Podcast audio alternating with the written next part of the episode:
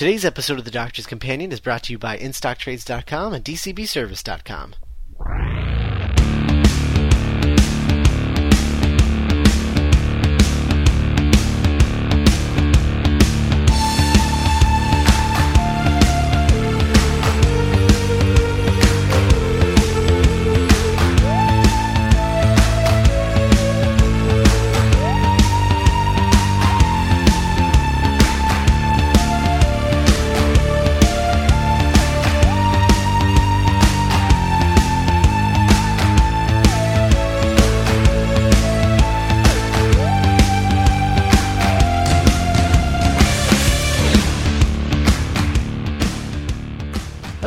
welcome to The Doctor's Companion, episode 44. I'm Scott Corelli. And I'm Matt Smith, but not that Matt Smith. hey! Hey, hey guys, how you doing? Um, so we're back into the classic episodes. Uh, we had a little, Yep. we had a little break, um, which It was a uh, nice break, but Yeah, it was nice. It was nice. Um, but we're back back. We're back. the- we're back to the the old stuff. Um, with with with some Pertwee, some Third some Doctor. Green Death, Yes, yes. also known as the one with the maggots, Mm. as it were. boy, is oh it boy, are there mag? Oh yeah, tons of maggots, mm, maggots with teeth. Mm. or whatever. Yeah, I'm gonna, I'm gonna, I'm gonna have nightmares about those things tonight. Um, Good. That's the ugh. goal. That's always Ugh. the goal. Doctor nightmares. Ugh.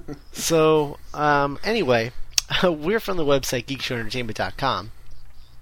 And that's where we like geeky stuff, and occasionally we talk about that geeky stuff like Doctor Who on podcasts like this one.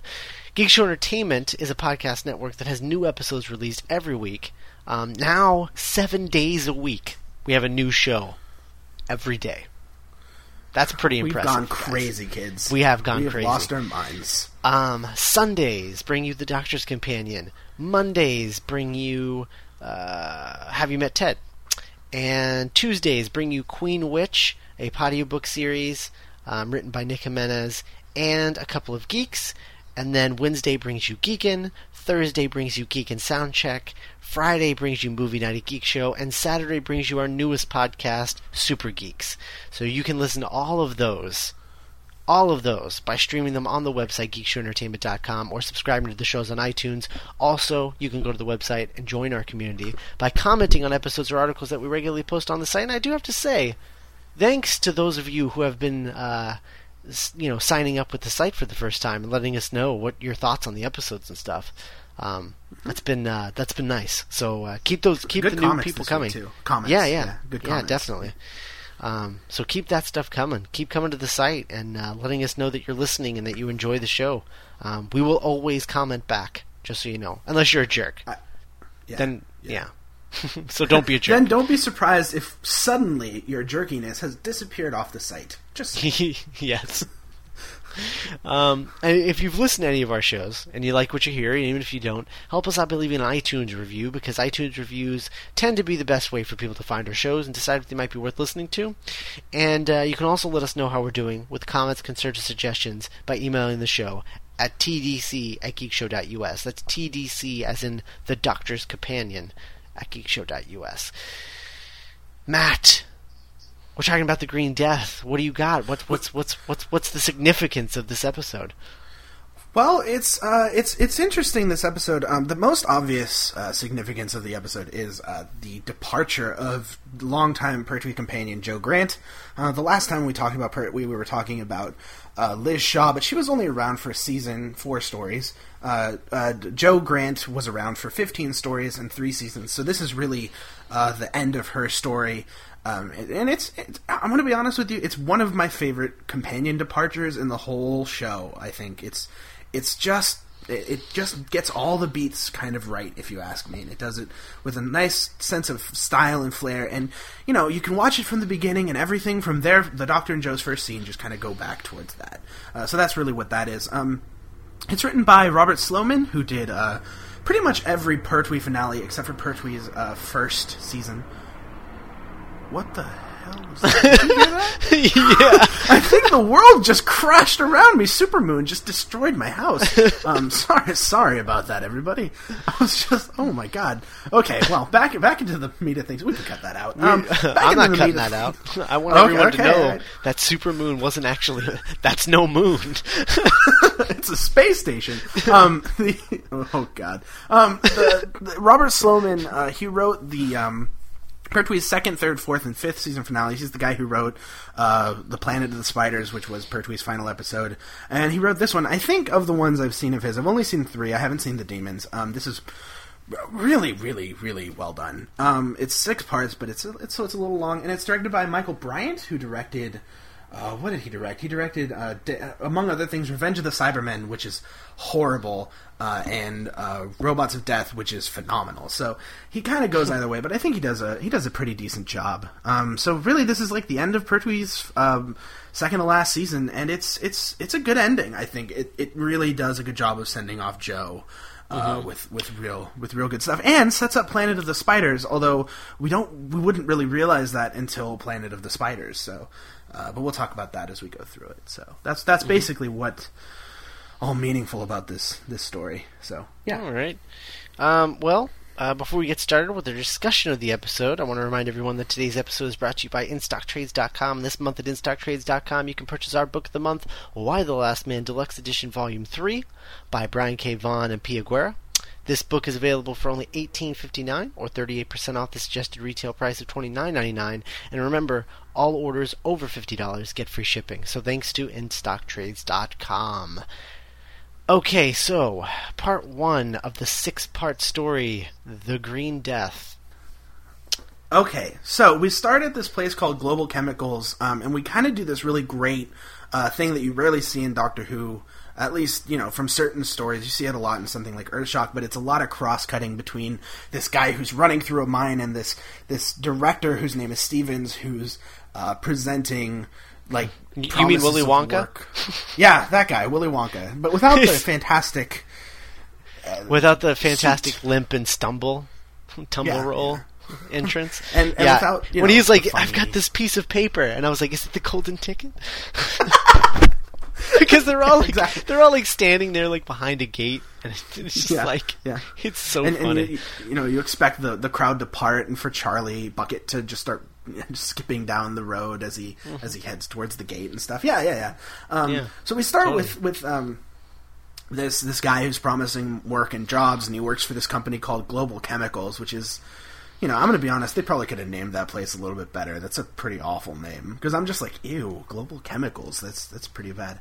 Uh, but in the middle of this, he gets interrupted by this guy who will eventually find out is Professor Clifford Jones, and who is very Welsh, and uh, he's a hippie, uh, a, a, a real hippie. I'm gonna be honest. Like none of these, none of this flower power American stuff. Like this is like some hardcore '70s hippiness that he is. Like, Yeah, living is. off the land and stuff. Um, and uh, the, the, so this guy who is in the uh, in the mines manages to pull the alarm, uh, this giant whistle thing, one of those alarm whistle things, and he uh, this this gr- this green glowing. death disease too, and like the with the with the with the green glowy, he makes him look like the main villain from Batman Beyond. oh yeah, the Blaine, I think his name was. Yeah, yeah, he totally looks Yeah, like that yeah. guy. Mhm. although without the skeleton, which is Although, like, but that's the thing is, like, I thought it was gonna be that because when they first show his hand, it looks like it's showing his skeleton underneath the skin. And I was Yeah. like, oh, is that what's happening? And then it's kind of translucent almost. Like it, it Yeah. looks like you're kind of seeing through things, but it's glowing. I, I, I like the uh, the green death actually of this. I think it's really neat. Although it's interesting that that's not actually what the big bad of the story is. That's just a byproduct, you know. Mm-hmm. Um. So we cut back to actually before we should mention this, we should have mentioned this right off the bat. But if you haven't actually seen this story, um, and you live in the United States, hello United States people. Sorry for all the people who are not in the United States. Um, this is actually streaming on Netflix Instant. We mentioned that last week. So if you want to go watch it, it's real easy if you have Netflix to just pop it in and uh, just watch it. So go ahead, watch it. It's good. It's long, but it's it's fun. You'll have a good time. Go ahead and watch it. It's fun. Um, just thought I'd, I'd mention that before we go too far into it. Um, so we cut back to uh, Jo and the doctor who are at unit, and Jo's having her breakfast, and the doctor's fixing some part of the TARDIS so that they can get ready to ship off to Metebelis Three, which is this planet that the doctor's been wanting to go through all to all season.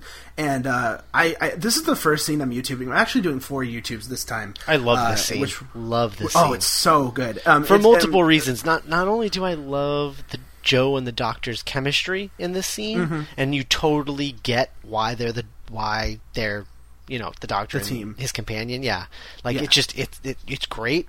But Jo is dressed like a female version of the Fifth Doctor. dude i thought the same thing it was it was it's so like for, portentous you know like it's, it's so the only thing the only gonna- thing that could have been would have made it more obvious is if she was eating celery. or it was or it was pinned to her lapel you know just Yeah. just something yeah um but i i totally noticed that and i thought it was so weird Yeah. funny at the same time because you know we're about eight years away from davison at this point um but this is the first thing I'm YouTubing, and it's interesting because um, if you know that the Jo and the Doctor are going to be separated at the end of this story, um, you can see that it starts right here. Uh, that they're they've grown apart and they're on different. They're not communicating anymore, uh, which is which is always interesting. It's always interesting to see characters lack communication. Um, but even if you didn't know that she was going to leave, like you could look back on it and say, "Oh, this has been something that's been laid through since the beginning of the story." And it's it's a really powerful sort of scene, and it ends with this sort of moment of Pertwee introspection where he says, uh, "The chicken's flown the coop because she refuses to go to Metebelis Three with him. Uh, she chooses to go to Llanfairfach, which is in Wales." Um, to go check out global chemicals and to fight against the man because Can I tell you how much I love? Can I tell you how much I love that this uh, this episode takes place in Wales, where like the entire new series is basically filmed. It's, it's it's a good it's a good like thor- thoroughfare really. I, I I really do like that. Although it is kind of offensive to Welsh people. Like it's it's it's not you know they don't exactly portray the Welsh as as a good people. Let's be honest. It's a little Well- uh, Londony for me. I'd say that's a fair assessment. yeah, because all the Welsh people are saying boyo, and and it's it's it's you know there's some points where like they're talking in such a thick Welsh accent that you're just like what who but what you know, kind of weird. Um, so while this is going on, Jo and the Brigadier head off to Llanfairfach, and uh, Pertwee heads off to Melodibilius 3, which I'll talk about in just a minute. Um, and Jo, uh, per- the Brigadier goes to Global Chemicals, which was where this um, death or whatever was reported. Um, and Jo goes to this place called the Nut Hutch, which uh, they could have picked a better word for it. Let's be honest. the Nut Hutch is not the best of places um, to be.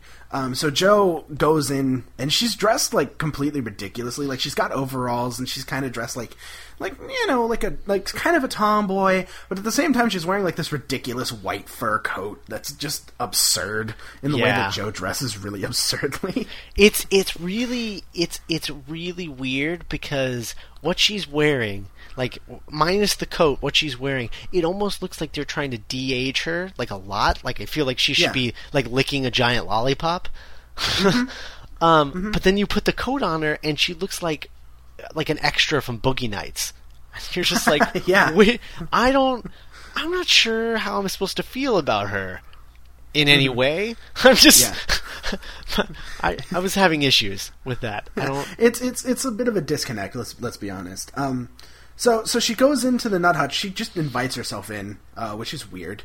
Um, and and she uh, she she goes into this laboratory and she meets this guy who's working over a um, over a over a microscope. And um, I don't I don't think you would know this because I didn't know this when I first watched it.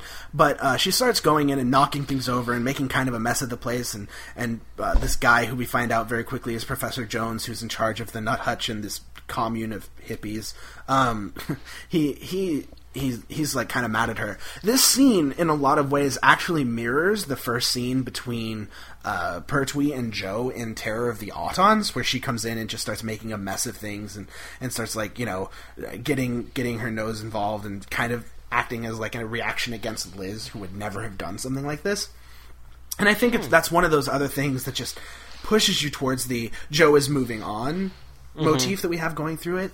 And like, if you think back, like I don't know, did you know that beforehand? No, I hadn't. I hadn't seen her first appearance. I this is my first Jo story. So Oh, right on. Yeah, yeah. She's she's uh, well. I think I think one of the things I like about this is even though it's her last story, it's a great first story because it shows you exactly what their dynamic is because it's so perfect. Um, but yeah, it, it, I, I've been meaning to watch of the Autons, but I haven't seen it. Um, but it's it's kind of interesting how those two kind of parallel themselves. Um, so she meets with Professor Jones, and for some reason she decides to go up to uh, the mine to investigate for what- whatever reason. Um, and while this is going on, the Brigadier uh, investigates global chemicals, and he meets this guy named Elgin, who's this very Ponzi looking 70s guy in a suit who's wearing like big glasses and and he's got a kind of a douchey mustache and, and he's meeting with everyone Stevens, has a douchey mustache in this. yeah it's like the story of the douchey mustache is what this is like it's It's it's it's, it's an awful lot of mustaches. it's it's it's yeah it's it's it's not good with the lip ferrets and stuff um so the brigadier vows to investigate what's going on because it doesn't seem like everything that global chemicals is doing is uh, is is good because they're promised like cheap petrol which is gas for those who don't speak english. Um sorry. Um and and they're saying that they're being really conser- like conservationalist but you know their name's global chemicals. How how conservationalist are they? And um well and so the brigadier's like i'm going to investigate. And while this is going on this is my second youtube because i just think you can't you can't talk about this without showing it, but the doctor goes to Metebelis 3 and Oh, has God, the worst day of his life. These are this. I loved those sequences because not only were they um, like just awesome, but Mm-hmm.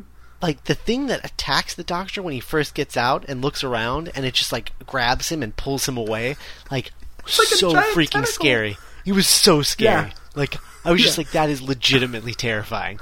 That thing. Yeah. Like it looked like something it's- out of the Evil Dead. Like it looked something like Yeah, something out of a Sam Raimi movie. It's totally jacked up, man. It's totally jacked up. yeah. Um, but the doctor like goes up against the stock footage of a snake, which is hissing, I guess, and then he Yeah, comes up and then there's a hippogriff. the giant bird feet. Not even hippogriff, just like a hippogriff like pair of feet. Like it's Well, they couldn't it's afford the amazing. whole hippogriff. Just I know, but it's so funny because you can literally you can almost see the cable that's just holding the feet up as it whips by. It's just amazing. It's it's so great. Um, And so Mm-hmm. the doctor um, races back to his his his TARDIS and and apparently people with sticks and stones and spears and a giant tentacle start attacking him as he disappears and he runs back to unit. And there's this great moment where the phone's been ringing through all of this and he's just like I'll talk to anyone. And he gets in Bessie and drives off to Llanfairfach to join the action properly um, which I think I just I love this sequence. It's going to be YouTubed. Uh, all It's YouTubes fantastic. again uh, all YouTubes again I'm posting as comments um, uh, beneath this episode. So go to the website check out you the know what else. I've noticed um, the Hmm. first time, uh, the first time watching this, this time, Mm-hmm. uh, I, I, I, this is the first time I've noticed it. It obviously happens all the time, but I love how in on an exterior shot of the TARDIS when the Doctor walks in. And and Mm-hmm. the the TARDIS dematerializes. It's like he shuts the door and it goes. like they don't Yeah. give him time to walk over to the console, or it's just Yeah. instant. Um, but then, Yeah, it's meanwhile, pretty- whenever it's it's, an interior thing, like it takes a while. Yeah, he's know, always like, "Hmm, where am I gonna a couple go?" seconds to take off, but Yeah, It's- but it's, it's- just it's, it's- just it's funny silly. because yeah, it's, just it's instant. Yeah, but it's just it's just something that I never noticed before, but I noticed this time. It was like, huh, that's weird. Mm-hmm. It's a little unrealistic. He says about the magic blue box that dematerializes and travels through space and time. Um, I just thought I'd point that out. Somebody Um, should point so- that out to Steven Moffat so he can come up with this ridiculous explanation as to why that happens. Yeah, there's a time, Time inside. within the TARDIS. Yeah, Yeah, time within the TARDIS moves actually a lot slower than outside. or, or yeah, exactly, exactly. I think that's that's actually the explanation that they were going with. I think the Doctor just didn't mess with the settings because he didn't realize it, um, and then someone must have told him off screen, and then he fixed it at a certain point. That's what I think, anyways. Yeah. That's my explanation. That's my explanation. Um, so Jo arrives at the mine, and for some, and this other guy is just like, "There's nothing bad down there." So he heads down, and Jo arrives and realizes that this guy, who got poisoned by this green stuff, um, managed to call up instead of like running for help. He like manages to call up to wherever and just say I'm poisoned. So Jo, who apparently knows first aid, um, goes goes with the miner down into the shaft. Um, and and the doctor and the brigadier, for some reason, the doctor and the brigadier meet up and they head over to this to this um, this this mine shaft and they get in they run inside and they realize that someone's going down so they run inside and the elevator card has gone out of control and that's kind of where we leave it and it's mm-hmm. it's a strong cliffhanger i think. Not the best but you know this I, I, a couple um, of things i want to mention here. Um, number right. one i love the fact that we're on our second pertwee story and our second pertwee story that takes place in mines. Yeah. Yeah. It's a curse so, i think. so that's funny. Um, Mm-hmm. Two, I, I I love that this is the beginning of in this episode. There's like a running gag or something. I don't know if it was done on purpose or what, but mm-hmm. Pertwee repeats things like he says he says to do something and the person's like mm-hmm. no and then he says it again they're like okay like so many times during this. It's just like as long as Pertwee repeats it, they'll do it. But if he says it once, nope. So like he walks up to the guy and he's like, "Stop winding," and the guy's like, "What? No." And he goes, "Stop winding," I said. And he's like, "Oh." Okay, so then he tries. he's got a very he's got a very forceful second time. I think like his his second time is much more powerful than like the first time. You know, like I think that's just yeah. what it is. He's just kind of, May- he knows maybe, to, he but knows how to demand things again it cracks me up. Um, but then we go into part two, and uh, mm-hmm. you know, obviously the the uh, mining cart, the elevator thing, is like falling to their doom. And I love this mm-hmm. sequence because because Jo is barely moving, like she's just going, yeah. "Oh no!" and the the other miner is just like, "Oh my god!" He's like falling all over the elevator. I'm like, yeah. I think I think Jo just went down to the mines with a drunk. Yeah. he's like, he's like, he's I like, can't. I have no sense of balance. Ah, oh, what's going on? yeah, and he's like grabbing onto her, and I'm just like, I think this guy's just trying to cop a feel. Honestly, like, I don't. He's just like, I've got you. And I'm like, I don't think she needs any help. You're the one that can't stand up. this is why you don't drink on the job, kids. I think this yeah. is what Doctor Who is teaching us for this. Um, yeah. So, so the Doctor also also it teaches you that apparently the Welsh are drunks. Yeah. Well. We're not. This story is not super kind to the Welsh, as we know. So, so it's only fair that they they portray with the Welsh as poorly as they possibly can. Um, so the doctor stops the elevator with a crowbar. He just manages to find it, and um, and uh, somehow this works. Um, and Jo and the miner climb out of the uh, out of the elevator and move into the caves and discover the other miner who's collapsed, which is probably the funniest thing in the world because they like investigate some wall or something, and then they turn around and they're like, "Oh, there's the guy passed out, like right behind us. We didn't see him," which I think was really funny. So um, the doctor wants to uh, go down into the caves to go rescue Jo, but the way that the, the, the, the, elevator shaft works is one cart can only go up and the other one can go as the other one goes down. So it's kind of like a pulley system, you know, which mm-hmm. I think is not the safest of things, but there you go. Um, you know, you know, mining in general isn't really the safest of things. Yeah, yeah. I would, I would agree with that. That's a, that's a fair statement, I think. so, so um, they're like, we need some, we need some cable cutters. Uh, so they, so and the nearest place that they know of uh, is the Global Chemicals, and they they go there um, and they meet up with this guy named Mister Fell, um, which is not the best of names, um, Mister Fell. Uh, and Mister Fell, he's kind of a dick. Um, and, and uh, Mr. Fell, as we find out, has just quote unquote been processed uh, by Stevens, um, who has who is taking orders from something, but we don't know what from yet. Um, and Mr. Fell refuses cable cutters because um, they they don't they gave them away or they don't have them anymore, and they're waiting on like laser tools, which are going to be state of the art or whatever. And uh, I think that this is Global Chemicals not being up to safety safety codes. But instead of focusing on that, let's just focus on getting Jo out of the mine. Um, because if there's one problem that Unit has in this story is that they can't pin anything on Global Chemicals, and I think a, a, a mining safety violation would be a really great way to just nail them. But uh, I guess we're not going to talk about that. So there you go.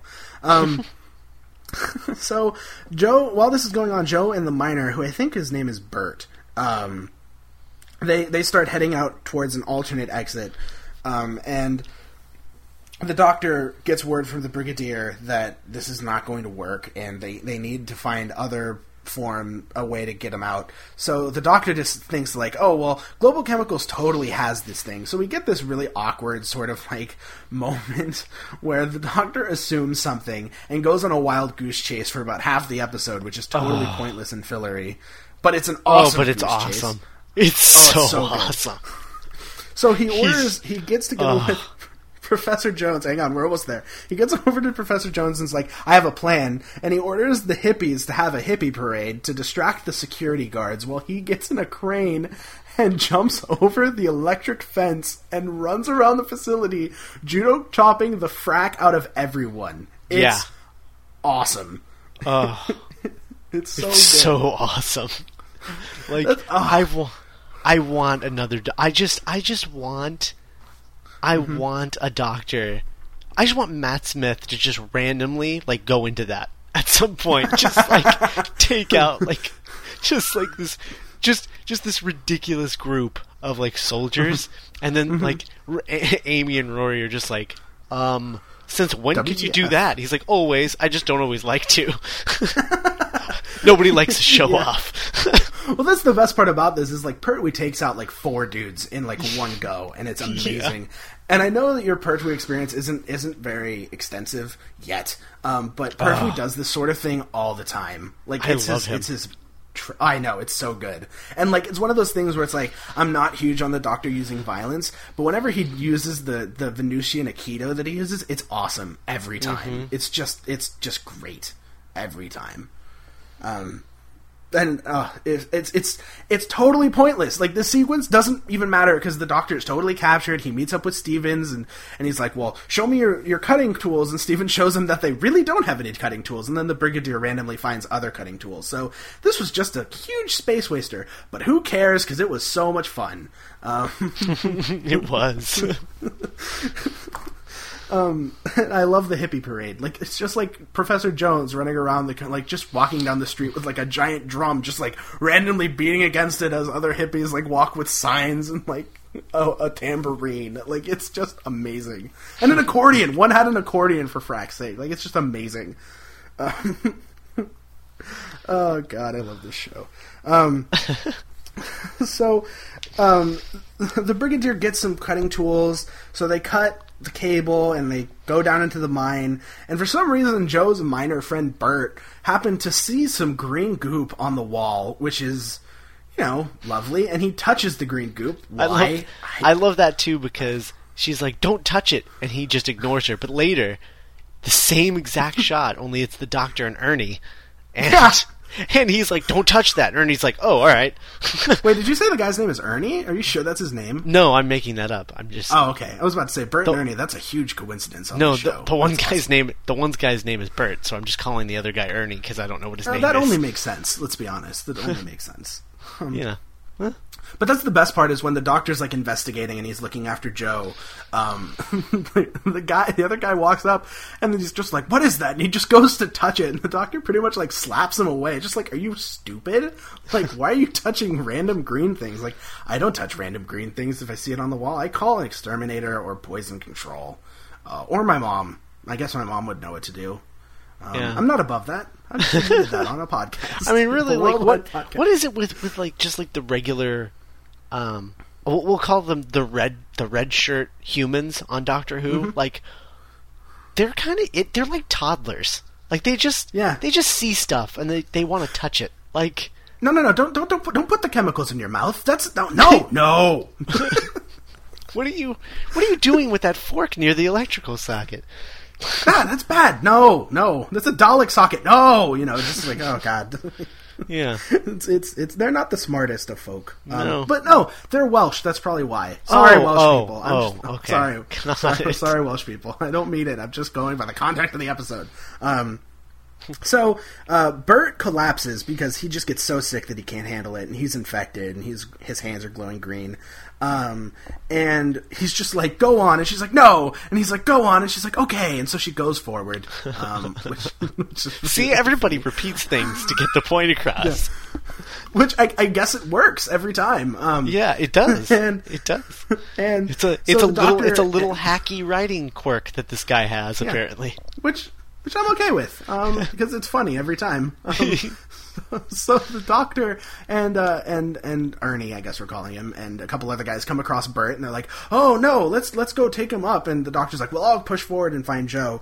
And Jo um, goes after her. Uh, go is is heading towards the exit of the shaft, and she comes to this like kind of like this open cavern area that it's like you know one of those rock pockets that is just like airy sort of Rock And- pocket. I, I like rock buckets. That's like the caveman version. Um, they just eat rock buckets. Um, and so, so they they go into. She finds this cave, and this cave is full of like green goop and giant maggots. Um, This was this was sick. This was sick. yeah, it's it's it's really gross. Like I, I have I have a thick stomach for most things, but like even then, like every time I see maggot like these maggots, they're just so gross and nasty, and and they hiss and they have like three teeth, but they're like exactly where you don't want the teeth to be in their mouth. It's just oh, they're gross and nasty. Um, Ugh. so Just, the doctor, the doctor goes and, and meets up with Jo, and she's scared, and he's like, "WTF?" And they're like, "Let's get out of here." So they run in the other way, and there's this random cave in, which uh, it's random. Um, it, it happens because it needs to happen, and um, and they're like, "Oh no!" And they look, and there's so between them, there's a they're they're stuck in a rock in a hard place, and in this case, the hard place is uh, maggots, uh, and that's what we get in the second episode. Um, And then we move on to Maggot Lake, episode yeah, three. it's the, let's let's let's forward across Maggot Lake. Like this is this almost reminds me of like uh, in part three. It almost reminds me of um, this opening reminds me of a, a, like Oregon Trail. Like, do you want to ford the river? yes. yes. it's kind of it's kind of silly. Like it's just Oh. like Jo has died of dysentery. Bert died. Bert died of green goop poisoning. Like sort of like the doctor sadly makes it to Oregon, which is actually not far off from how this story ends. Um, um, so so they so they get in this mine car and they um and they and they start like fording it with like these paddles that I guess they find. Um, and while this is going on, um, I, I just really want to mention really quick. While this is going on upstairs, Professor Jones talks to one of the miners and basically just goes, "Global chemicals is awful and stupid and and evil." And then they cut away. Like they don't really need to tell us that what Global Chemicals is doing is wrong. I mean, it's it, it's in the name, Global Chemicals. Uh, I don't I don't trust that. Um, neither should you. Um, but I guess I guess they're Welsh, so I'm so I'm so sorry. I'm so sorry every time. Uh, it just okay. This is getting bad. I can't say that anymore because We're talking about we're talking about the fictional Welsh within Oh, the right. within the context of the story. It's fine. the Welsh that the Welsh that aren't really like the real. We're Welsh. we're Um, making we're making fun of of the episodes uh, uh, the episodes like take on the Welsh because it's so Yeah, yeah. ludicrous. yeah, I'm not. I'm not. I'm not slamming real Welsh people. Please don't write emails telling me how I should. I should know more. Uh, I should know that the Welsh are cool because I do like the Welsh. I do like the Welsh. If I- you I send us an email, we'll just send you a YouTube of the Welsh doing something stupid in this episode. The worst part is, I'm not actually joking about that. I will totally do that. like this is proof. We get an email flame war. We get a bad review on iTunes. Proof. Look, that's what YouTube is for. YouTube is proof. Proof. See, you touched the green goop. Are stupid. This- that's what your people would do. Okay, all right, all right that was I was crossing the line. Um, Can we skip to the hippie party? Can that? yeah, almost, almost. We're almost there. Um, the tux wearing hippie party. No, Um, no, just just a hippie party, and the Briggs just shows up. He's a little overdressed. yeah, yeah. Well, almost there. We're almost there. Um, so while this is going on in Global Chemicals, uh, Fell and Engen, um, who you might remember, Fell's a dick, and Engen's really well dressed and totally looks like he's the '70s. Um, uh, they're walking around and and Fell is acting like a total jerk. Like he's just like he's just he's one of those one of those great Doctor Who examples of uh, really bad at being inconspicuous. Like he's just like he doesn't know how to answer any question. He's constantly taking like a no com- our company has no comment and and he doesn't really know how to put two sentences together. Like he's just he's just kind of phenomenal. Um, and and the, the Fell and Engen, um, like Engen's running around trying to get to Fell to tell him what happened, and we all know that Fell got processed. So they go to this control room, and Fell starts to like empty certain like uh, like empty different like tubes and pipes to whatever. It's a factory. I don't know how factories work. Sorry. Um, and and the Doctor and Jo manage to traverse this lake, which is totally gross. Like it's it's it's nasty. There are maggots everywhere. Um, and it's I'm going to be honest, it's kind of shocking that maggots don't jump on them because as we find out later, maggots can jump. But um, it's it's it's it's thank God because these are gross looking maggots. Um, uh, again, gross massive. gross maggots are they're, gross. They're Gross maggots are massive, dude. They're like they're like a foot, foot and a half long. They're nasty. No, they said they Um, said they're two feet later on. Like, Oh they said they God, sorry, I was long. I was underestimating. Yeah, Yeah. two feet. Ugh, God. Um, They're larger than an infant. Like they, they Yeah. they're it's it's they're just gross Ola. Um, so Yeah. they're climbing through this this this mine shaft that happens to lead into global chemicals, although we don't quite know that yet. And the doctor randomly decides to pick up an egg that he finds and just says, "Let's take this with us." Which I know the doctor's a scientist and he needs to be investigating what's going on, but.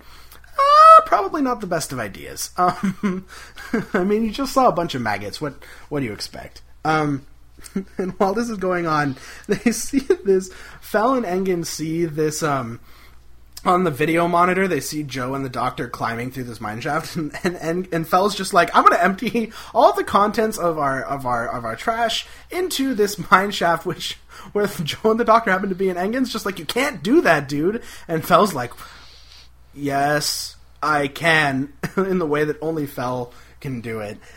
And Engen barely manages to pull the Doctor and um, Jo out of this uh, uh, hatch in time, um, which is which is nice. Um, I don't know. What what do you think about Mister Fell? I think he's so crazy. he's just so funny. to me. Which which one? Which guy is this again? Fell was the guy who was bald, kind of. He was a little bit bald. Not the guy Oh who was, um, yes, the guy who got brainwashed. If you remember, I I like him. it's, it's he's one of those guys who's like one of those. Um, he's he's he's not the best of actors. Um, he's okay, but uh, not the best. Um, um, He made he he made me laugh several times throughout. yeah. so while this is going on, Brigadier is trying to shut down global chemicals, um, and they're just like, "You can't get involved." And the Brigadier's like, "Yes, I can." and he like calls up the prime minister who's meeting with like his cabinet and the cabinet dude is like is like why are you bothering with this and the and brigadier's like well you can't you, they, we need to shut them down because they're acting unsafe probably because of the mining code violations um, and brigadier like the brigadier just keeps getting blocked by the unit bureaucracy which like he quotes paragraph 17 and the guy fires back like paragraph 18 and all this stuff. And it's, just so funny watching him get shut down by the evil unit bureaucracy i think. Because they can't seem to escape it ever. Um, so so Fell um, Fell runs away from uh, Engen and Jo and the doctor he runs to Stevens and he's like, I have a headache, and Stevens like, well, we'll reprocess him, and the and they he starts to get reprocessed, but this voice, um, which we don't know what it is, uh, but the voice recommends uh, they self destruct Mister Fell. So Mister Fell takes off these giant '80s boom box noise canceling headphones that are used to process people, and They really, I, I honestly like I. When I first saw those headphones, I was like, "Are the Cybermen involved in this somehow?" yeah, they kind of look like that. I guess they don't. They don't. They. Um, yeah, I was just like, "That looks like the thing that's on the top of a Cyberman's head." Like, Yeah, it's it's it's it's uh, it's a little big, uh, a little, Yeah. a little large. Um, So Fell basically runs out of the room past the doctor, Engin, and Jo, and just jumps off of like a ledge. And it's kind of dark um, because he dies. Um, and and I'm only laughing about this because we then smash cut to like Engen's body dead on the ground and some guards who are like, "Oh crap!" and they don't even look up to see where he jumped from. And then we smash cut to like a dinner scene at the Nut Hutch. Um, it's the best. It's the best smash cut. And the thing that, that cracks me up about this is you you haven't mentioned it, but um, the Brigadier through this has been in civvies. He's been wearing like Mm-hmm. a like a, a suit. you know yeah. not not even a suit because it was two different colors. So it's just like Oh, was it? he's, yeah, he's just wearing a blazer, like a double-breasted blazer. Like he looked like he was like he was going to like the prep club, you know. Yeah. Um, yeah, yeah, and then and so like he's doing that, and so we come to this party scene, and I guess to make up for the fact that he was in civvies, like he just shows up to the hippie party in a tux. and, and I was watching this with my girlfriend earlier, and she pointed out like like he must have packed this when he was packing for like Llanfairfach. Like he was just like, I gotta pack my tux. Like I just gotta. It's Well, gotta the brigadier is ready for any situation. Yeah, he, I think he has one of those really special cars that we never get to see. It's kind of like like Brigadier has its own version of Bessie, and the car is kind of like the Knight Rider, and it just randomly has the ability to change him into whatever clothes he needs to change into. That's what that's my theory. Um, let's show that. Mm-hmm. must be. Uh, That's something missing from Doctor Yeah. Who lore. Well, Um, it just just in general, I I really want to see the Doctor's closet during the Pertwee era because oh yeah, the outfit that He's he's, all over the he place. starts wearing in the part in the party sequence and then through the rest of the rest of the uh, story is just fantastic Mm-hmm. with like the vest and like the colors like the navy with the gray frilly shirt it's just it's jacket, awesome yeah. Mm-hmm. oh it's so good so I good. love I love Pertwee's outfits. His, his like uh, he's one of those he's one of those doctors. Like I'm actually in the Nathan Turner camp when it comes to like the doctor should kind of have a consistent outfit. Um, but Pertwee like his is more based on conceptual idea than it is about like a set sort of rules. Like like Davison's outfit is the same always. Um, Colin Baker's you know it's defined by the coat. Um, Sylvester McCoy's is defined by like the the overcoat, the pullover cardigan, and uh, his cane. You know, but like Pertwee's is defined by like a frilly shirt, a giant bow tie, a smoking jacket, and slacks, and it's it's and it's great. Like every time, and like a vest, and it just looks so good every time, and I, I, I love that about him. Like even in the first scene, he's wearing like his typical green outfit, which he wears all through uh, his final season because he's always in a green outfit for the final season. But like this, he has kind of like a navy with like a red trim on it, and it looks really classy. It's really it's a good look. I love I think this is my favorite outfit of his that I, that I've mm-hmm. seen um, I think I would agree. I think it's it's definitely one of my. It's just real classy, but it's got that doctor feel to it. 'cause It's a little off kilter. Um, it's not. what is this? Welcome to Jon Pertwee's Fashion Hour on the Doctor's Companion, everybody. I'll be Matt, uh, your co-host, and this is Scott, and we're going to be rocking out with you all night. Um, the, uh, it's just like you could you could go through, and Pertwee's always changing it up, like you know, red blazer, blue blazer. But this is this, I agree. This is probably my favorite of the ones that I've seen because it's always good to look at Pertwee's outfit. Although, then again, Pertwee in that uh, that white muscle tee back in the Silurians was pretty badass. if you ask me.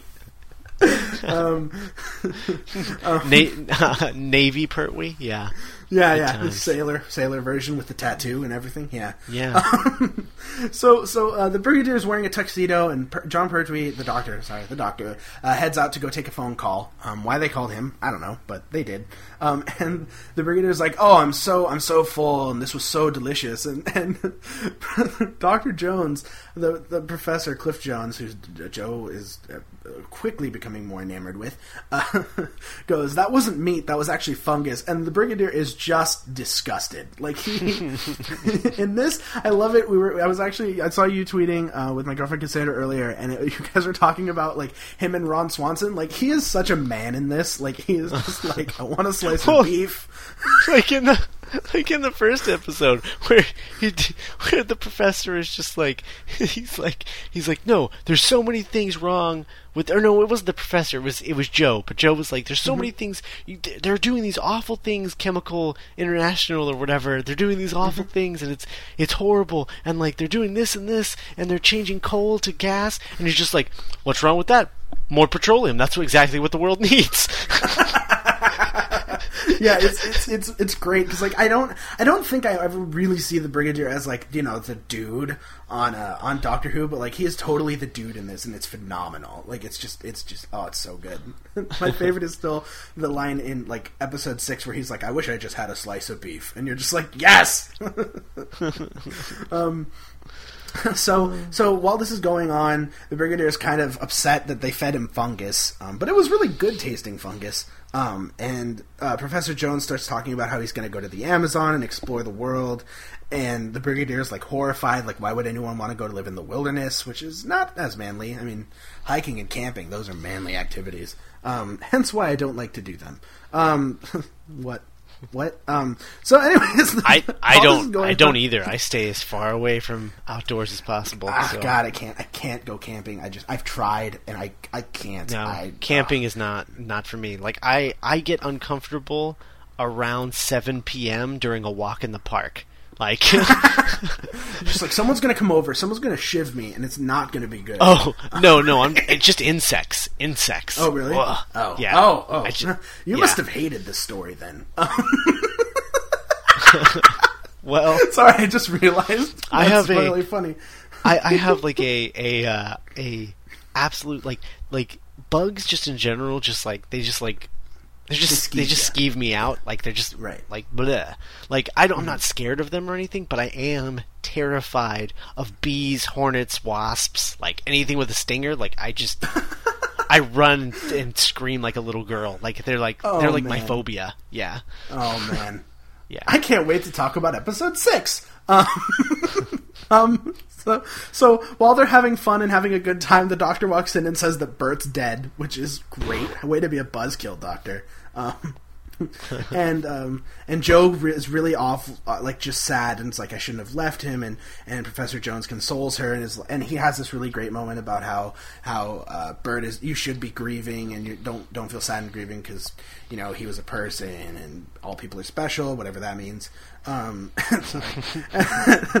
and so then um, they're about to kiss, and the doctor uh, randomly comes in and is like and is like oh ha ha ha for some reason. They I think they interrupt it because the brigadier's going home and and Professor Jones goes to see him out and there's this really great moment where again going on the uh, this what I love about this story and you can compare it to most other stories is rarely do you see um, like a really strong character progression through these stories. And there's this great moment right here where the doctor pulls out this blue crystal that he got from Metebelis 3 and he shows it to Jo.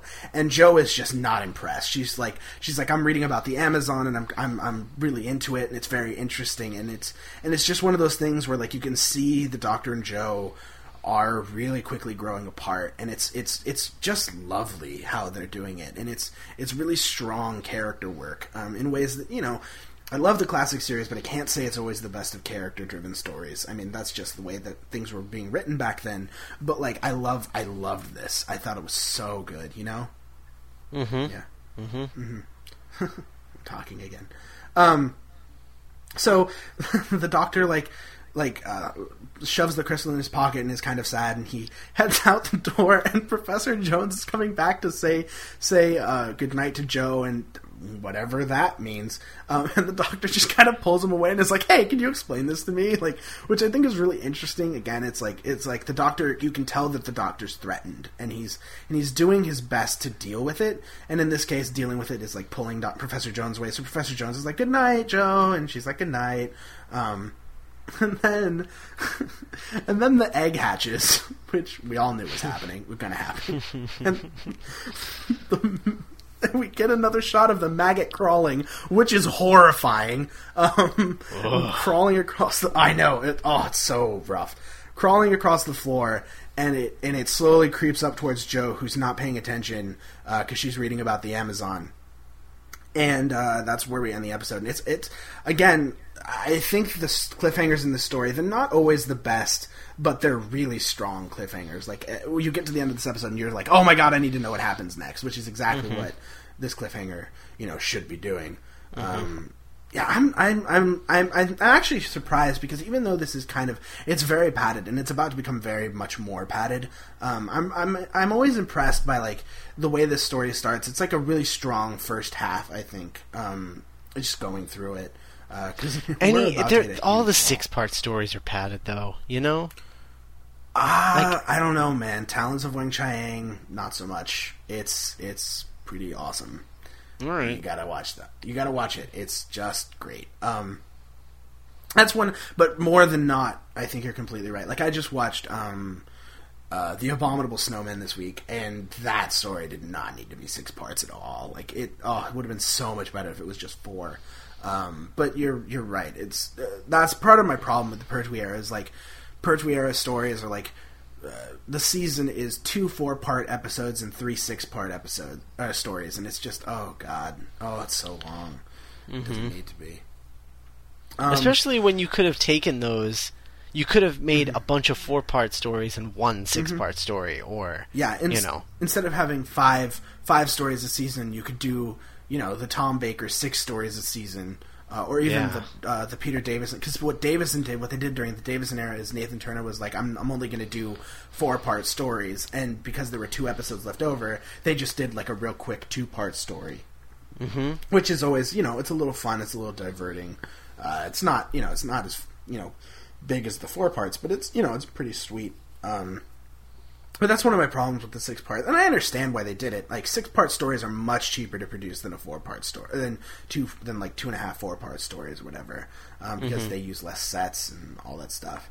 Um, but you're right. Like it's it's it's unfortunate if you ask me that things didn't need to be six parts. Like planet of the spiders i love planet of the spiders but that did not need to be six parts um, oh, but it's but it's so glorious.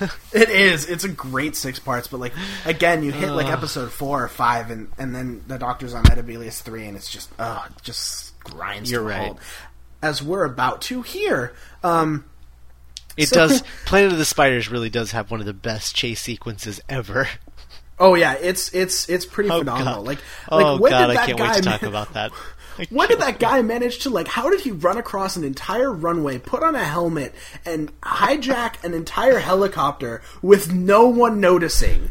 Like, I don't understand. Oh god! I can't wait to talk about that. I love It's it so oh, it's ma- much. it's magical that chase sequence is like, and it's so pointless and self indulgent. But who cares? It's Yeah. just great. Um, there's the That's that's that's a lot goodness of that's a that's a lot of the Pertwee era, Chase- as I'm Yeah. learning. Pointless Yeah, and it's- self-indulgent, but magical. Yeah, that's that's what I love about the stuff. Like that that chase sequences was literally just thrown in to like throw a bone to Jon Pertwee, who was like, "Hey, I want a chase sequence," so they gave it to him because they hadn't really done it.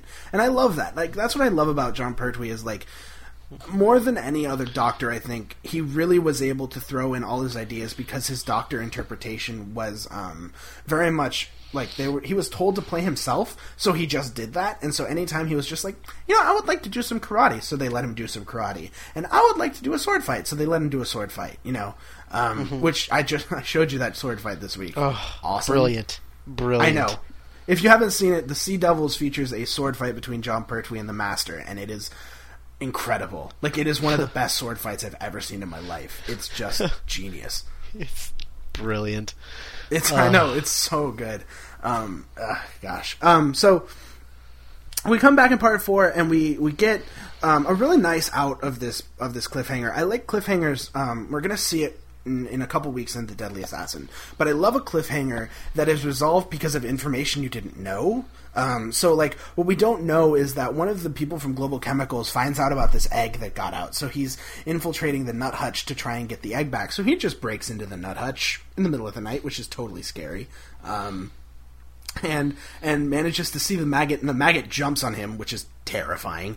Um, and and and attacks him. Um, and there's screaming, and I think the maggot gets away, which is the worst part of this because holy crap because apparently this maggot just sticks around until it dies in episode 6 which we'll talk about in a minute.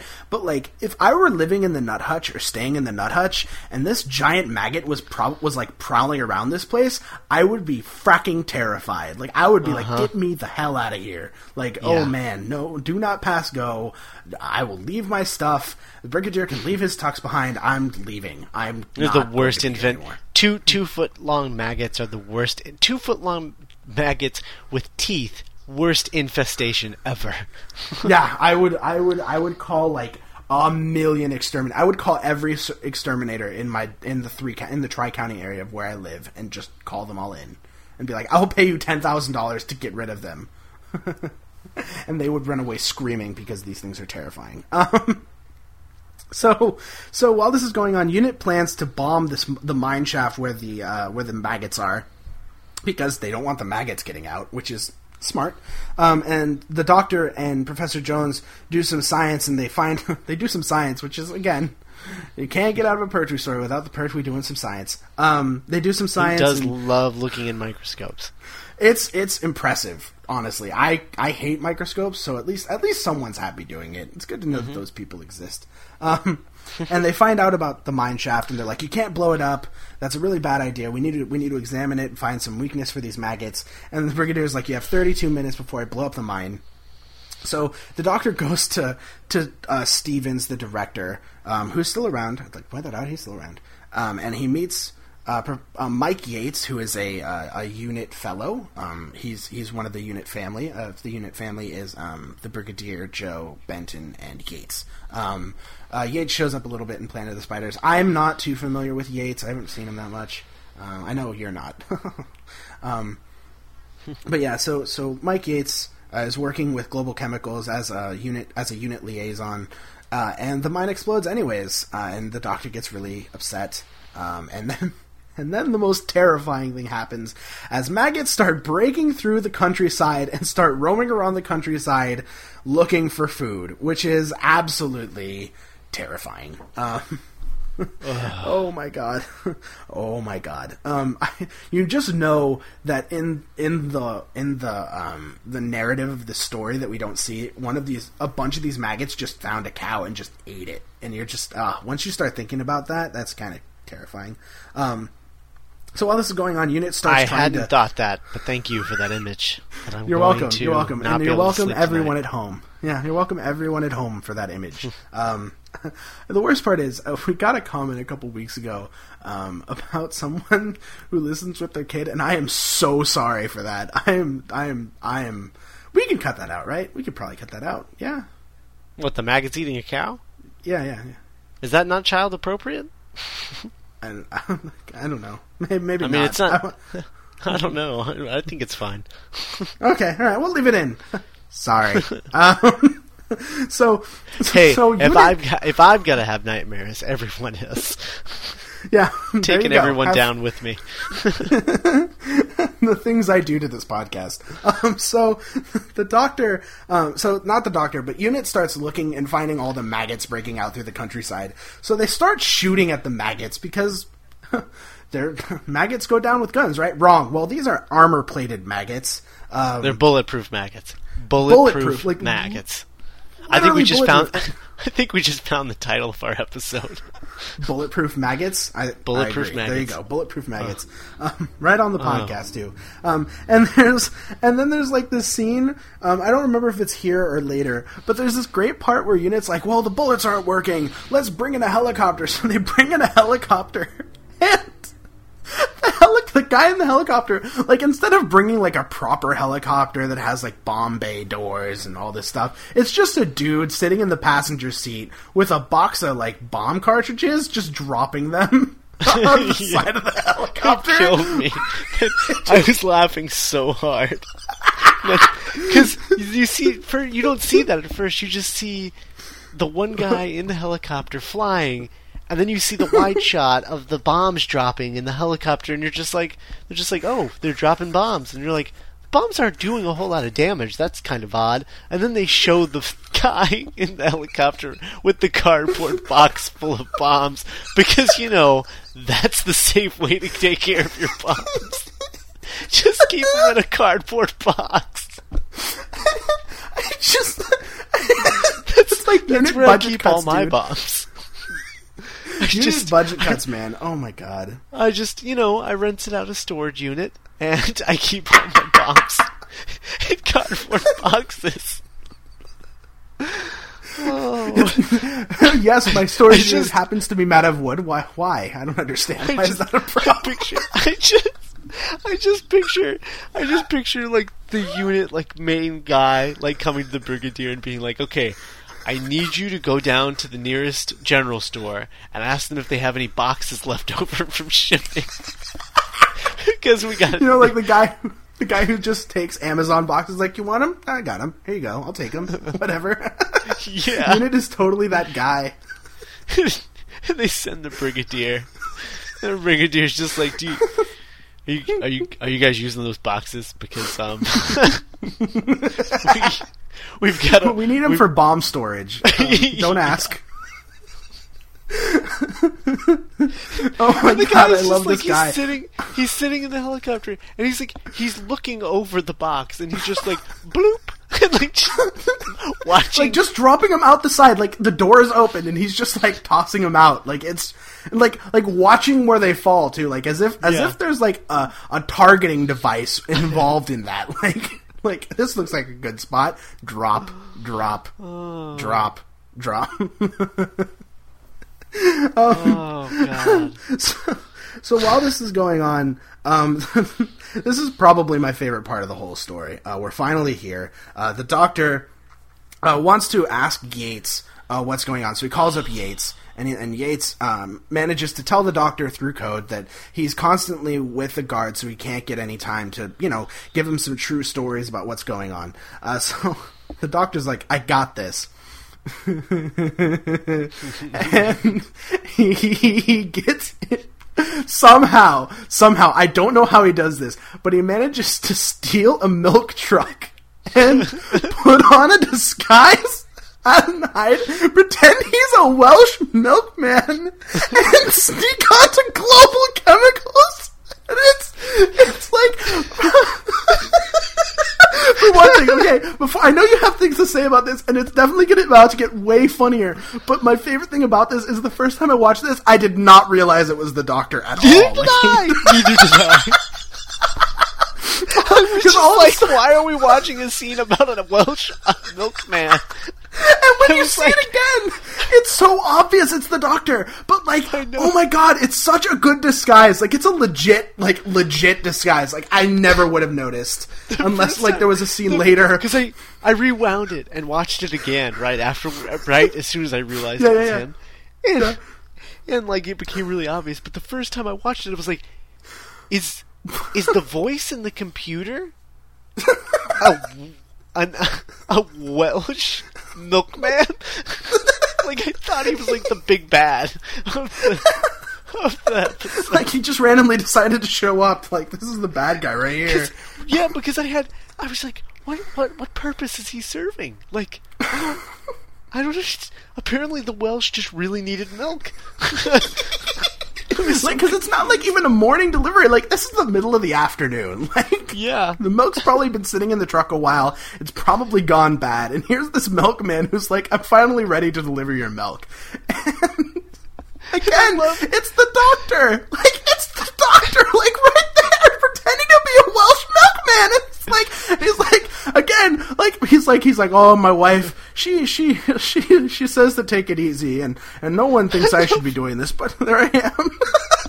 I love, I love that the fact that the doctor comes prepared with this whole backstory for this Welsh milkman, and the guy, the guy at the gate. The, the security guy at the gate is just like, yeah, okay, whatever, go, go. And the doctor kind of looks disappointed that he doesn't get to keep going. It's like the doctor just stays up late at night coming up with backstories for characters. because his next to size totally has a backstory and you know it. Um, so, so, so, okay, so here's the thing that's really funny about this. Is when I, as soon as I realized it was the doctor, rewound it, watched it again. I was watching it, and I was just like, "Oh my god, I was like, this reminds me so much of Mrs. Doubtfire. And then the next thing happened.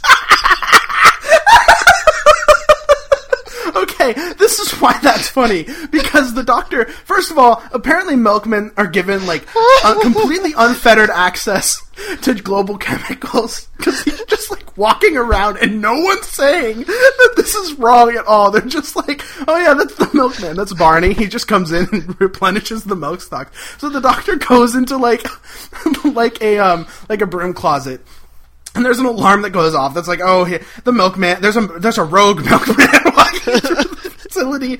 Um, I'm pushing through, and so then, and I'm YouTubing this so you can all see how friggin' awesome this is.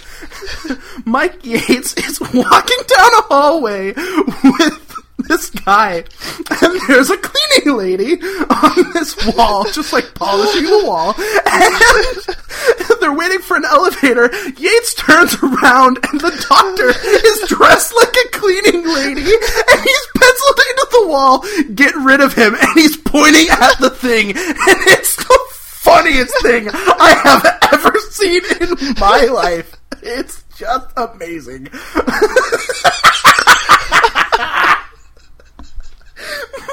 And I swear to God, you have to see it on the YouTube because not only that, but he plays it in character. where, where Yates is like, I like that outfit, and Pertwee literally sounds like this. He's like, Do you?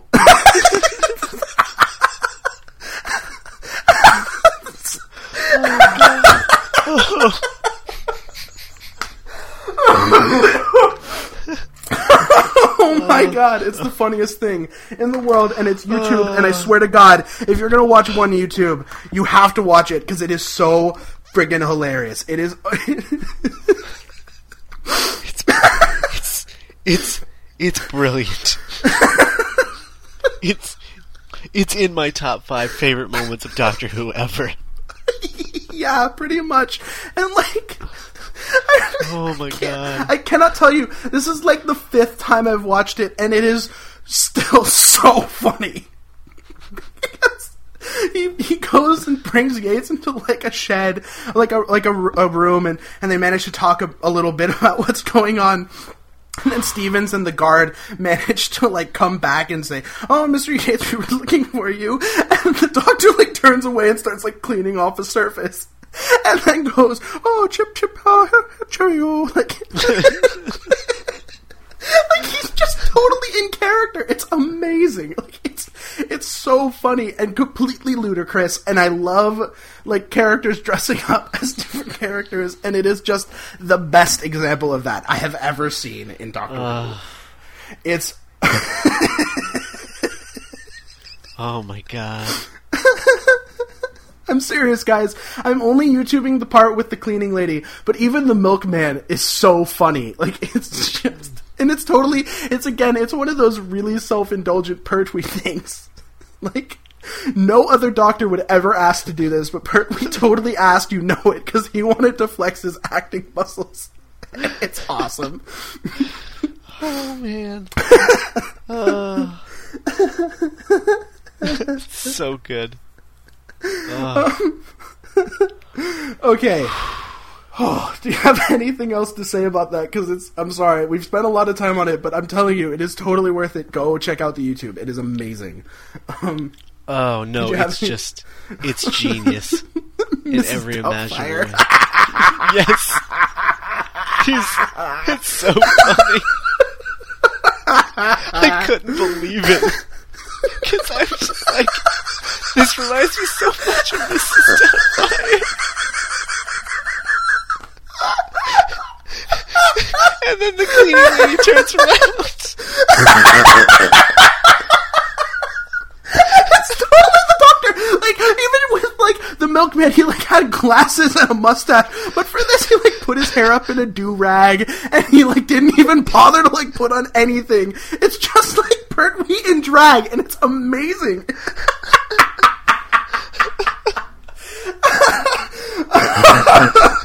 Okay, all right, all right. Okay. we have to move on because we spent like 10 minutes on this, but it's so funny.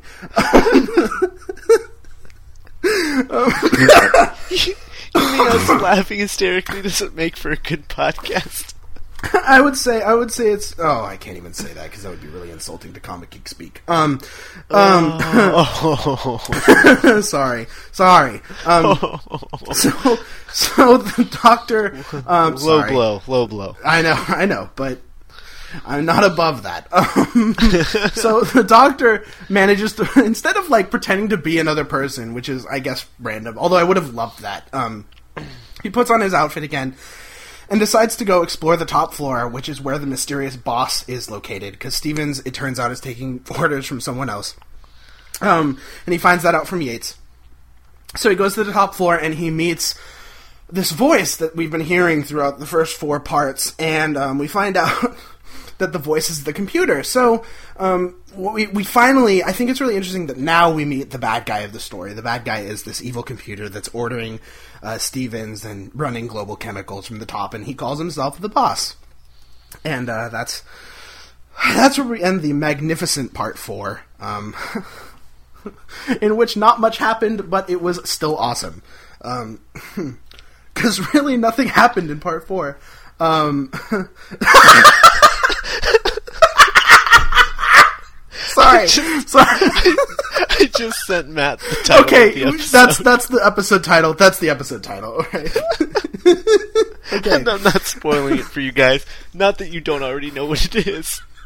but I just found it, so that was my gut reaction to what the title was. Um, okay, Oh, okay, okay. boy. Okay. All right, part five. part five. Um, so the doctor meets the boss, um, which is this giant computer, which is linked to Stevens, which is, I guess, cool because there's an evil, evil computer. Um, and the doctor has no patience for this computer. He thinks it's completely crazy, so he's walking around exploring and he's throwing paper and, and all this stuff. And so he fires this complex paradox at the computer, which is one of those classic things like, if God exists and God can do anything, could God create a sandwich that is so big that he could not himself finish it? But the doctor chooses the one that is, um, the next thing I'm telling you is the truth, and the last thing I told you was the lie, which is a it's a good paradox. I love it when they throw in those like word paradox puzzles things. Um, the doctor smugly tries to walk out um, after throwing this paradox at the boss, uh, but Stevens and a couple of guards in- encounter him, and he's suddenly stopped and captured by the bad guy again, which is which is lovely. Um, so while this is going on, uh, Jo, sorry, I lost lost my place. Um, the uh, Jo and uh, Professor Jones are on the battlefield, and they're looking at the um, the bombing, and this is where the bombing actually occurs. Um, the, the helicopter bomb dropping guy, um, and and it turns out that not only are these maggots bulletproof, but they're also bomb proof, which is which is love, which is not terrifying. Um, and and um, the doctor. Um, the doctor is hooked up to uh, the processing thing because they want to process him. And the doctor, it turns out, can't be processed because he thinks of just complex math problems and just solves it. And the computer, the boss wastes wastes a bunch of um, a bunch of energy trying to process him, but he can't do it because the doctor knows every digit that there is to know about pi. Um, so the doctor gets gets thrown into this random room with chains dangling from the ceiling, which is uh, kind of kinky, uh, kind of a little bit kinky. Um, A little bit. A little And- bit. Not the first time. Won't be the last. no, no, certainly not, certainly not. Um, and uh, while this is going on, oh, I totally, I totally forgot about this. But in the last episode, um, Jo and uh, Professor Jones are doing experiments to try and figure out what's going to break this poison thing. Um, and Jo spills a bit of fungus on the slides, and Professor Jones gets really angry um, and, and kicks Jo out. So Jo leaves to go get Professor Jones a maggot, and Professor Jones like freaks out. I forgot that this happened. Sorry, guys. Um, and chases after her, and Jo and Professor Jones get trapped in a cave uh, with. I guess there's another maggot. There's a couple maggots in the cave, but they they try to radio for assistance, but there's nothing doing, and that's when the bombing starts happening. So they're trapped in a cave. That's what's going on. I apologize. I forgot about that, but it was worth it. Um, so, um, so uh, while this is going out, uh, the doctor uh, is is visited by Yates, who manages somehow to get away from his guard person, uh, and Yates pulls the doctor out and they start running. r- They run away, and Yates gets trapped inside by a closing door because he wasn't fast enough, which I think is hilarious. And the doctor runs for it and leaves Yates behind, which is exact exactly what a hero would do. Um, and the doctor totally escapes in the milk truck, which I think is hilarious. Like he just gets back in the milk truck, ruins a couple bottles of milk in the process, and just manages to get away. Um, and um, and he races over to the countryside where uh, Benton and the Brigadier are trying are, have found out that Jo's in the cave through a radio, and the doctor and Benton get in Bessie and dry, and race to the cave. They manage to rescue Jo, but they find out that Professor Jones has been affected, infected, and he is like delirious, and he says serendipity, and um, and and and they bring him back to the nut hutch, and uh, the doctor's in the lab, and then all of a sudden Yates gets up from behind one of the counters, like so. So Yates has been sitting there for like God knows how long, waiting for the doctor to show up or be alone or whatever. Which I, I don't know. Did you notice that? Like that was so Yeah. funny because Yates and Yates got brainwashed and he's pointing a gun at the doctor and he's like, "I'm gonna kill you," and the doctor's like, "Wait, wait, wait, wait, wait," and he pulls out the blue crystal and he randomly like twists the crystal and he, and the brigadier's like with them and he's like wait don't shoot him and and the doctor's like just chill and the crystal manages to to to swirly face Yates and it Ugh. Yates Yates' face cell. while looking at this thing is priceless.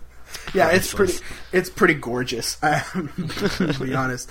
But my favorite thing about this is actually the part where like the doctor like manages to break Yates of the brainwashing and break and Yates collapses and he's like and the doctor's like well that was a close one. And then there's this great this great shot where he turns to the brigadier and the brigadier's just staring off into space for like five seconds.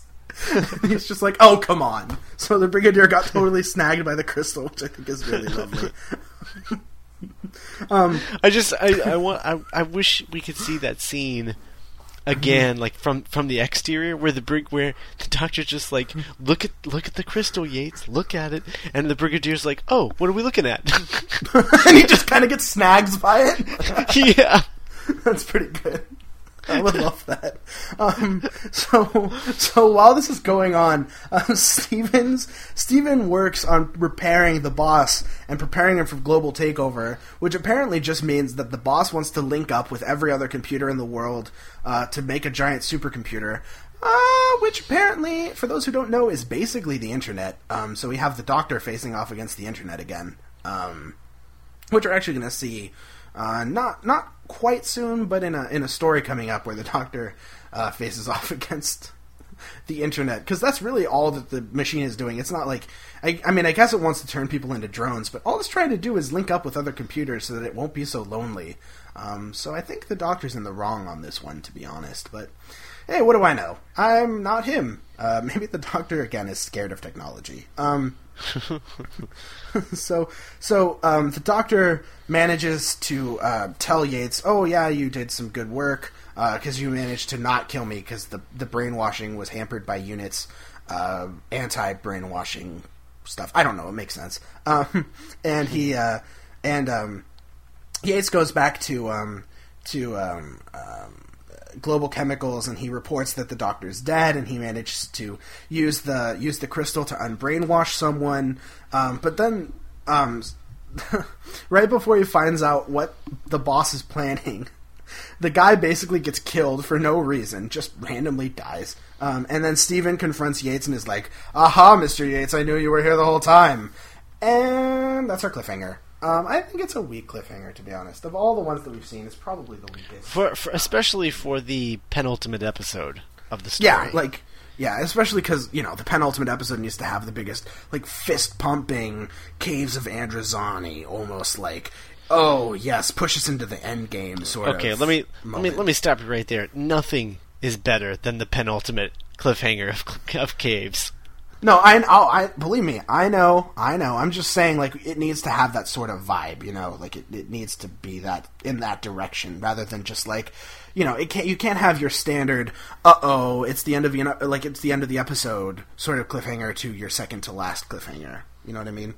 Mm-hmm. Or to your last cliffhanger, I guess. Mm-hmm. It just it, it's it's very weak, especially when you consider that the other cliffhangers were like Jo traveling down into the mine, the maggot reveal, the boss reveal, uh, the mm-hmm. and the maggot creeping up against Jo. Like those are really strong cliffhangers, and like you know, then you get to this one, and it's kind of like a whimper, um, which is a bummer. Mm-hmm. But uh, gladly, happily, this doesn't really um, end with a whimper. Although it does start with one because we come back to part six to the Doctor doing more science and trying to figure out what um, the serendipity comment meant, and, and Jo is like, and um, uh, Jo is like, well. Uh, I don't understand what serendipity means, and, and they pump Jones full of antibiotics, and um, randomly this maggot that's been hanging out in the in the nut hutch comes up against like the roast beef flavored fungus that they were making for dinner, and it tries to eat. Um, it tries to eat the fungus and it dies. So we find out that the fungus is actually uh, the thing that uh, works against both the maggots and the disease, which the doctor explains as the serendipity comet because Jo knocked over some of the fungus onto the slides, and then the slides got better and there is no more poison. So fungus cures all things, which is lovely. Um, and Benton, I, I want to know your reaction to this, but Benton, at, a, at, an early point in the episode, walks in with a broken chrysalis, which is like a like a you know the the pupae version of the maggot, if the maggot is the larva or whatever. I don't know science. Um, he brings in like a broken chrysalis, and there's this moment where they're like, "Well, what was in the what came out of the chrysalis?" And the doctor's just like, "Well, we're in trouble." Uh, what was your response to that, man? Did you have a good time? Uh, I was like, when when I saw them br- bring it bring that in, I was just like, oh God, no. that was pretty much my reaction. and um, then and then the shot where they're where they're driving and then they drive past the cliff where it's hanging mm-hmm. out. I was like, whoa. um, yeah. So what? So what happens is they they all get into the, Benton and the doctor get into Bessie, and they um and they have like a giant uh, bag full of uh, fungus, and they start throwing it out to the maggots to just mass kill all the maggots. Um, and they pass this giant wasp, which is hanging out on a cliffside and just like waiting for them, apparently. Um, and and Yates is Yates is um Yates is chained, and Yates is chained up. I'll just mention this really quickly. Yates is chained up, all kinky like, uh, and he's going to be total processed. But somehow he and and so they've taken away to be totally processed. But he manages to push them into an elevator and escape, uh, which is convenient. Um, not gonna lie. Um, and then we get we get the moment a little bit later where the doctor realizes how to beat the infection, where he asks Jo what happened in the lab to cause uh, Professor um, Professor Jones to say serendipity, which the doctor explains is a happy accident, and then we get this really awkward confession from Jo, where she literally says. I had an accident, which I think is kind of funny. um, and um, the Yates Yates runs in and he's like, "Well, something's going down." The doctor realizes the fungus is going to kill cure the disease, so they give uh, they apply fungus to uh, the, uh, Professor Jones's wounds um, and start to cure the disease. Meanwhile, the boss and Professor Stevens are preparing for their ultimate thing where they're going to create the internet, and the boss is singing like old school classic hymns which I think is really silly. Like he's singing Beethoven's Fifth and like Ode to Joy and ridiculous. this is ridiculous. I was just like, and the computer is singing now. It's like okay. it's like not just singing; it's like shower singing. Like if you put some water on and you yeah. started like hearing, you like put it on a nice echo, like you know something like that. like that's mm-hmm. what it feels like. It feels like the sh- like the the boss is just kind of taking a shower in preparation for what's going on. I just think yeah. that's really funny. Um, so the doctor, um, the doctor attempts to infiltrate um, global chemicals, and he succeeds because the guard suddenly goes offline because of the computer preparing this thing, and he manages to make it up to the computer. While Steven is Stevens is running around and interface, he finally puts on the giant boombox headphones and starts rocking out to try and finish the link up with the rest of the computers. And um, the doctor points the crystal at Stevens, and there's this really great moment where where the crystal wakes him up, and he's like he's like he realizes what he's doing, cause, and I guess Stevens is scared of the internet too, so see, so he starts like preparing to blow up the, the facility, and and the boss is like no, and the doctor runs out because Stevens tells him to, um, and there's the great shot of Stevens like putting on the the um, headphones and as he's preparing to shut it down, the boss shuts down, and you zoom in on Stevens, who has a single lone tear rolling down his cheek, which is just amazing. And then hmm. there's the there's an explosion, Pertwee running, which again, every time Pertwee gets physical, it's always kind of amusing. But I love the way Pertwee runs in this. Like he just he kind of has this really short stride to him, so he runs kind of like a girl. Um, sorry, all girls listening. I know you all don't run like this, uh, but he's running. He runs really funny, and he's sprinting away, and the the world explodes. Um, and then that's it. That's it for global chemicals. Um, and then we get what I think um, if, if, the Mrs. Doc-Fire sequence is the um, the funniest part, uh, this is probably my favorite part of the whole sh- of the whole episode, uh, which is uh, Jo saying goodbye to the doctor, which is um, handled really well. I think it, it, We start with Professor Jones waking up and um, he talks to Jo and he's like, "Hey, do you want to come to the Amazon with me?" And, and Jo's like, "I'm sure." And she she's like, "Well, I'm leaving unit." And she explains to the brigadier that she's leaving unit. And then all of a sudden, Professor Jones is like, "We're we're getting married, aren't we?" And Jo's like, "What? Yay, we're getting married!" Which is random, uh, but the '70s, so I guess um, it's okay. They might be rushing into the marriage thing. Maybe a little bit. It's like I'm speed. just you know, I'm just putting that out there. I yeah, maybe yeah. they've been eating too many mushrooms. a little too much fungus, I think. Yeah, yeah. but uh, regardless, weird. regardless, there's this big celebration. Everyone, it's one of those things where it's like, I, granted, I this is my own personal view on everything. But whenever someone says, like, someone says, "I'm getting married," and they barely know the person, I'm just like, you know, like a really awkward sort of yay you know like very unsure I, of myself i imagine i this, this, is what i imagine happened after this moment is mm-hmm. they announce that they're getting married to everyone and then suddenly suddenly jones finally snaps out of the delirium that he was in because he just was like dying and then he's like, she's like, so when are you getting married? She's, he's like, what? Married? What are you talking about? I'm sorry, I just had a bunch of fungus, by the way. I, I don't know yeah. if you noticed, but I was dying just a few minutes ago. but um, but regardless, the unit and everyone starts celebrating because Jo's Jo's leaving and they're all happy for her. Um, and there's this really great moment. This is the final YouTube of the thing because I think it's just just gorgeous, really, where the Doctor and Jo kind of say goodbye to each other, and uh, the Doctor hands her the Metebelis Three crystal, and Professor Jones walks over with some champagne and he hands them both glasses and they they say goodbye and everyone gets together for a toast except the doctor who just drinks alone and then he kind of walks out into the cold gets into Bessie and there's what I think is probably the most beautiful shot of this whole story which is just the doctor driving across the screen and it's this beautiful almost silhouette of the sun kind of setting and the and Bessie just kind of driving across, and it's all silent, and it's just it's just perfect. You'd have to see it in the YouTube, but it's just it's just gorgeous, and it really dials into like the thing about Jo has finally grown up. Like Jo is mm-hmm. finally the woman that the doctor was preparing her to be, and he's sad about it. But he's he's happy for her. You can tell he's happy for her.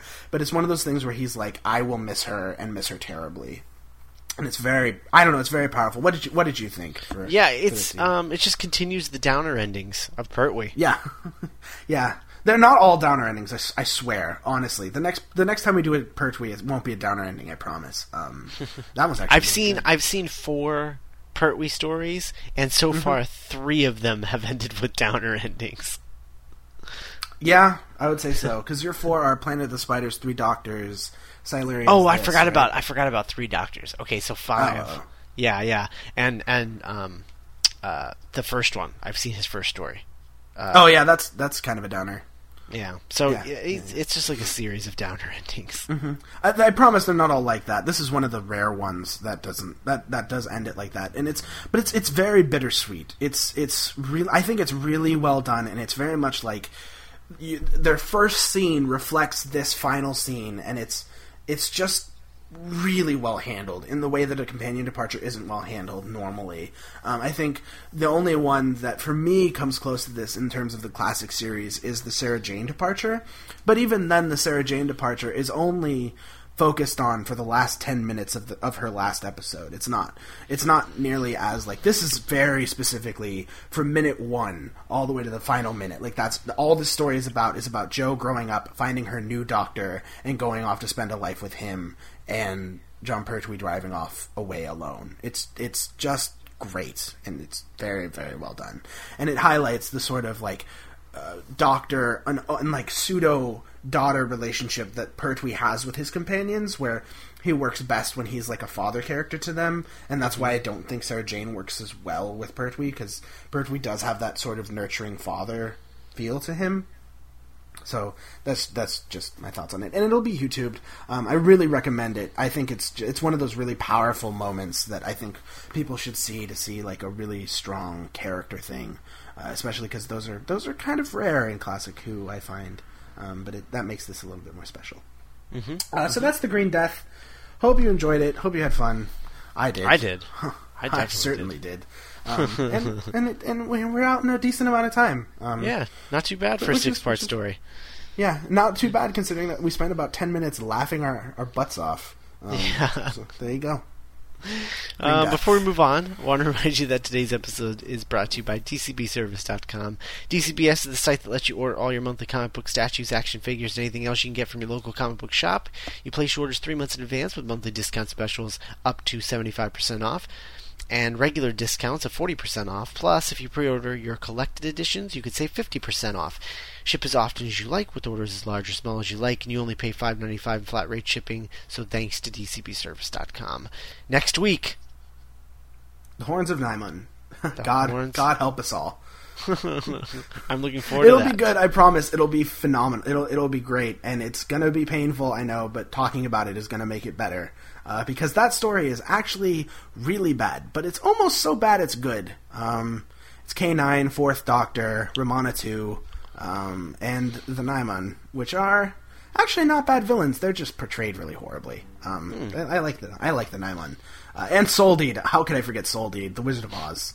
It's greatness. it's fun, and uh, on deck on deck the time meddler and then uh, i guess baseball terminology in the whole uh, would be um, david tennant Sontaran that two-parter uh, Sontaran stratagem poison sky so that's what's coming up on the doctor's companion for Good times.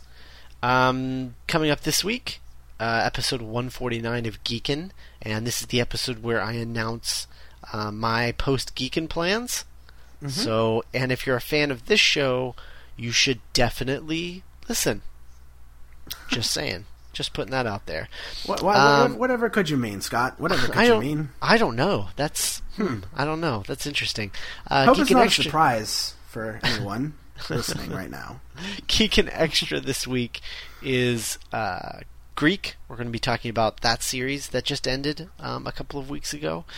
Uh, Randy and I both watched that, so we're gonna we're gonna kind of delve into that series a little bit. And uh, movie night at Geek Show last week was The Apartment, which is a phenomenal film. Have you ever seen The Apartment?